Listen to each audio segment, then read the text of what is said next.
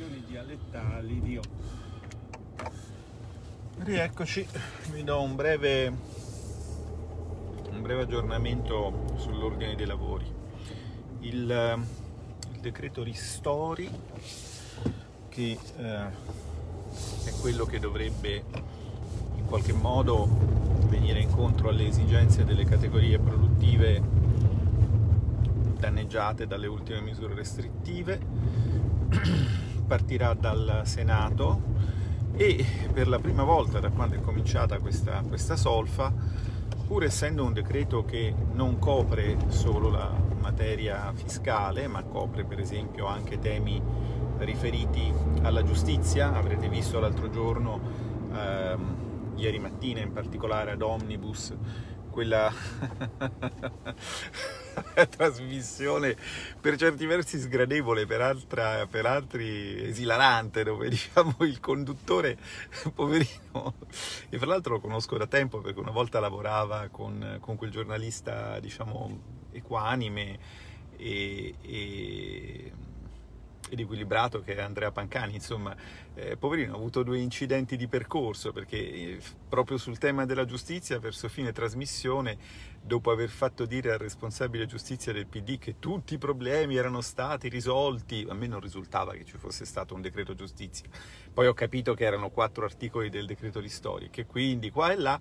dopo andando ad intervistare in tribunale alcuni operatori del settore, insomma si è sentito smentire dicendo che tutti i problemi che noi come, come partito, in particolare la senatrice Bongiorno, contestavamo, ancora c'erano, l'affollamento delle aule, eh, l'impossibilità possibilità di inviare per posta elettronica documenti, insomma, vabbè, insomma, vabbè, un primo incidente di percorso, ma un altro incidente di percorso c'era stato all'inizio quando, avendo io fatto notare che mh, il comitato tecnico scientifico eh, opera in condizioni di sostanziale opacità eh, i verbali eh, secretati non sono stati completamente desecretati, le informazioni non vengono condivise eh, con il Parlamento. E peraltro incidentalmente avevo fatto anche notare che a me non era chiaro come fosse stato nominato e il conduttore ha in qualche modo tirato, fra virgolette, fuori dal cappello un componente prestigioso del comitato tecnico scientifico che era invitato in trasmissione, era incidentalmente in quel blocco un professore di,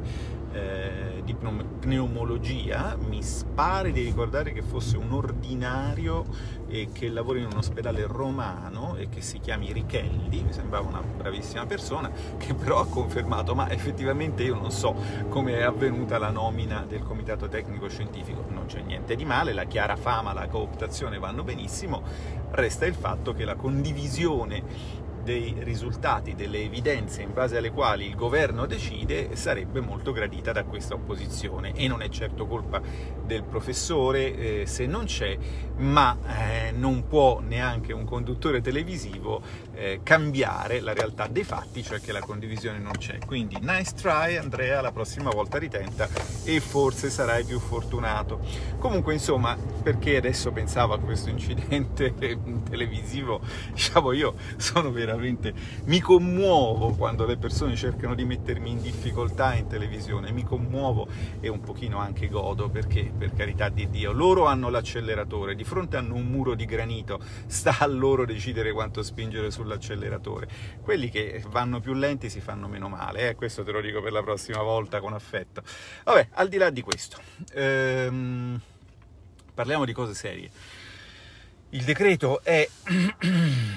è quindi incardinato non presso la sola commissione bilancio. Per la prima volta da quando è iniziata l'emergenza, uno dei decreti emergenziali viene diciamo, esaminato in, in, in ambito economico, viene esaminato in congiunta. Questo è un segno diciamo, di civiltà, anche se eh, ovviamente richiederà un lavoro non indifferente perché coordinare i lavori di due commissioni è, è, è comunque sempre una cosa non banale. Però almeno, però almeno ci sono più teste a pensare, ci sono le persone competenti nell'ambito, nell'ambito, in ambito fiscale, in particolare, che potranno analizzare le norme fiscali. Eh, non vi so dire qual è sarà lo svolgimento dei lavori, perché non, più, non, non essendo più presidente io, non faccio più il calendario io, comunque ci aspettano delle settimane abbastanza intense, anche se il decreto non è enorme, non è di, gli articoli non sono un paio di centinaia, ma circa 4 decine, 30, fra i 30 e i 40, adesso neanche me lo ricordo esattamente, l'ho letto ieri. E um, la cosa che può essere utile e che stiamo cercando di fare dopo una faremo una riunione del Dipartimento di Economia lunedì per fare il punto su questo, su questo tema, già siamo, già siamo, convocati, ormai ci siamo insomma, rassegnati agli strumenti di, di, di, di videoconferenza perché almeno, almeno ci parliamo, eh, faremo il punto per cercare di capire quante filiere sono rimaste, diciamo così, scoperte dalla stesura del provvedimento perché si stanno verificando insomma, i, i, soliti, i, soliti, casi. È chiaro che un sistema economico è una cosa molto complessa, però per esempio è chiaro che esattamente come nel Cura Italia non ci voleva molto oh, per capire che se chiudevi ristoranti e alberghi, eh, diciamo di fatto chiudevi anche le lavanderie industriali, qui non ci vuole molto per capire che se eh, chiudi i teatri, chiudi anche le sartorie teatrali, per dire, eh, o che se chiudi le palestre, eh, chiudi eh, i personal trainer. Adesso questo è un, devo verificarlo, mi hanno detto che c'è anche questo problema qui. Quindi eh, raccoglieremo questo tipo di, di, di tematiche e poi ci sono altri punti che sono abbastanza critici e che sono sul fronte della proprietà edilizia da un lato e dall'altro dei, chi affitta, di chi affitta degli, degli, ehm, degli, immobili in particolare per uso, per uso commerciale perché il tema dell'estensione di un credito d'imposta, eh, beh, il credito d'imposta diciamo, eh, è una, una merce diciamo, che ha un valore nella misura in cui tu abbia delle imposte da pagare, che presuppone che tu abbia avuto dei redditi. L'anno prossimo, quando si pagheranno le imposte sui redditi di quest'anno, bisognerà vedere che cosa uno ci farà con il credito d'imposta. Quindi o si entra in un tema che è quello del rendere i crediti d'imposta eh, diciamo, circolabili, dargli una, una una qualche possibilità di circolazione nel sistema, ma questo incontra delle resistenze di carattere ideologico sostanzialmente da parte della Banca d'Italia che ha paura che si faccia una moneta fiscale parallela, che oddio oddio, poi l'euro, insomma tutti questi discorsi che come sapete preoccupano molto da quelle parti. L'unica cosa fondamentalmente che li preoccupa molto, um, se no forse... Eh, oltre a interventi di tipo credito fiscale, c'è da pensare anche a qualcos'altro. E interventi anche a sostegno di chi gli affitti li deve pagare perché eh, bisognerebbe ormai si comincia a porre il tema di con quale soldi pagarli.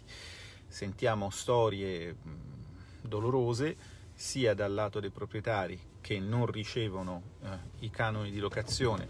e magari continuano a pagarci le imposte perché le regole sono queste, sia dal lato di chi eh, trovandosi a eh, esercitare un'attività commerciale e avendo eh, ovviamente un crollo dell'attività, eh, cerca dal lato dei proprietari una, una disponibilità, un'elasticità nei, nei, pagamenti. Sono storie molto,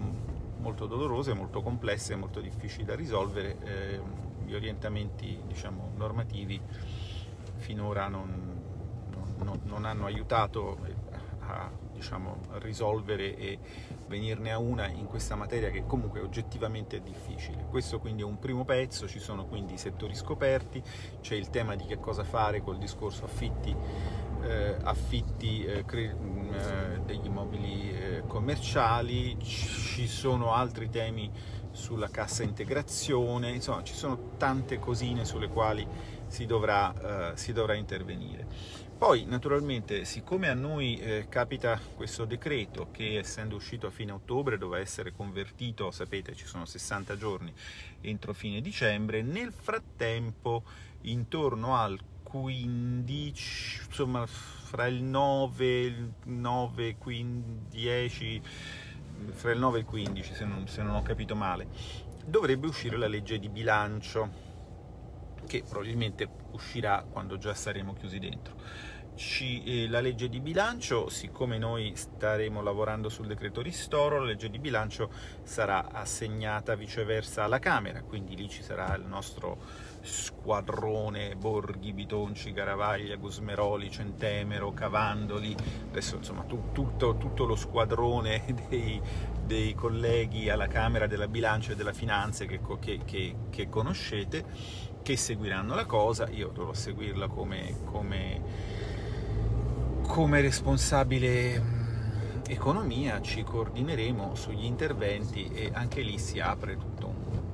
un mondo perché naturalmente quella è una legge nella quale normalmente alla fine si pone la fiducia e nel maxi emendamento si infilano tutta una serie di cose che così per le quali eh, il governo ritiene di dover eh, prendere la scorciatoia anziché rivolgersi al Parlamento. Però, diciamo, lato Lega è in buone mani, lato governo un po' di meno, ma amen. Eh, quindi questo è quello che ci aspetta a grandi linee nei prossimi, nei prossimi due mesi, sono i provvedimenti dei quali, dei quali eh, sentirete eh, parlare. Um, sapete, credo già, che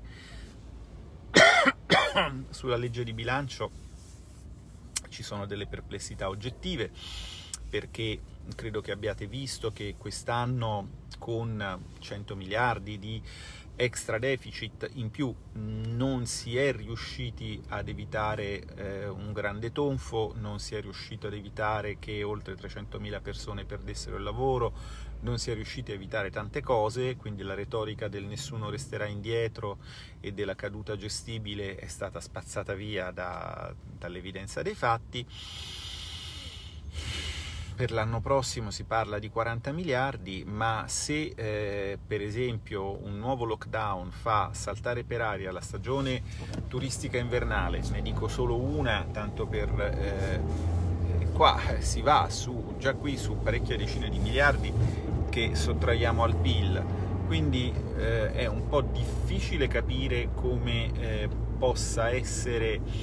efficace una legge di bilancio che si mantenga nel solco tracciato dalla nota di aggiornamento eh, al documento di economia e finanza e dal documento programmatico di bilancio che sono stati redatti, soprattutto la prima, nel periodo in cui il governo era tutto contento perché sosteneva di aver sostanzialmente sconfitto la pandemia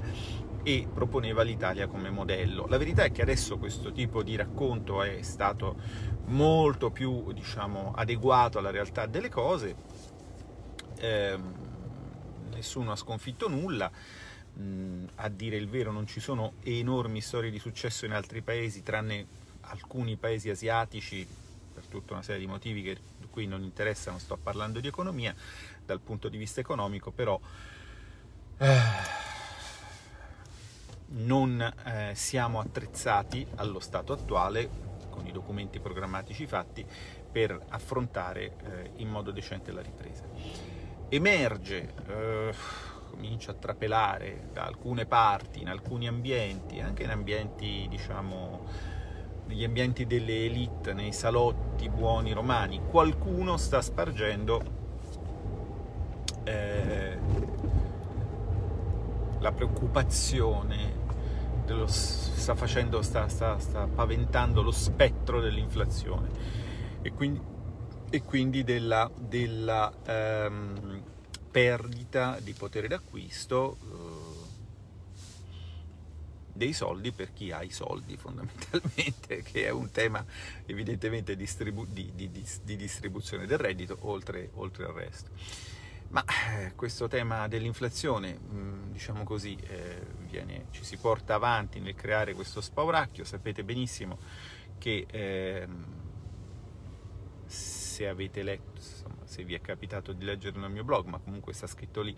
lo si può tranquillamente ritrovare, che sono stato fra i primi a ritenere che ci fosse effettivamente eh, il rischio di un esito inflazionistico della crisi eh, se la crisi fosse stata gestita eh, un po' come purtroppo la stiamo gestendo, cioè lasciando completamente sbriciolare il lato dell'offerta, cioè le attività produttive, perché allora è chiaro che siccome tanto alla fine si dovrà arrivare ad una monetizzazione del debito, se ci si arriva in un contesto in cui dal lato dell'offerta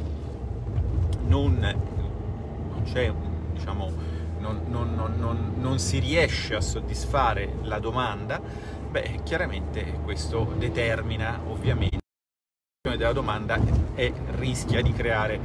un esito inflazionistico. Allo stato attuale, secondo me, siamo ancora nella fase in cui uno stimolo monetario giustamente indirizzato potrebbe rianimare l'inflazione scongiurando lo spettro della deflazione, del calo dei prezzi che a sua volta è un pericolo per l'economia senza avere esiti catastrofici, però per farlo bisognerebbe uscire dalle regole dei trattati, cioè bisognerebbe che eh, si decidesse di finanziare direttamente con la moneta creata, di finanziare direttamente gli investimenti pubblici per far ripartire la macchina dell'economia. Finora non è stato così, si è iniettata moneta nel circuito bancario e questa moneta ha seguito varie strade che sono state quelle per esempio nel cosiddetto carry trade, cioè dell'investire in titoli di paesi emergenti in modo prendendo moneta a buon mercato dalla BCE per eh, andare a spuntare rendimenti alti sui mercati, eh, su mercati terzi rispetto al mercato dell'Eurozona. Eh, in questo momento c'è una questa moneta viene avviata eh, come sapete, all'acquisto dei titoli del debito pubblico, che è il motivo per cui non si capisce perché ci si debba indebitare con le istituzioni europee, visto che c'è comunque tanta moneta in giro. Eh, di agire nel senso razionale che vi ho detto, cioè di agire eh, finanziando monetariamente l'investimento pubblico necessario a ehm, in qualche modo contrastare l'emergenza e avviare la ripresa, non se ne parla minimamente, nessuno vuole fare, nessuno vuole fare questo discorso, i motivi sono motivi culturali e motivi politici che abbiamo discusso tante volte. Che da soli possiamo, possiamo cambiare la testa diciamo, di, di, di, chi pensa, soprattutto di quelli che pensano di averla fatta in modo particolarmente, particolarmente raffinato. Quindi diciamo, dobbiamo, dobbiamo lottare con questo. Nel frattempo nel frattempo in Parlamento ci divertiremo a fare notte sul decreto ristori e sulla legge di bilancio cercando di portare un minimo di razionalità nel caos di questa, di questa maggioranza di risulta. Bene, tanto vi dovevo e quindi prima ancora di parcheggiare vi lascio e buon proseguimento con le vostre attività.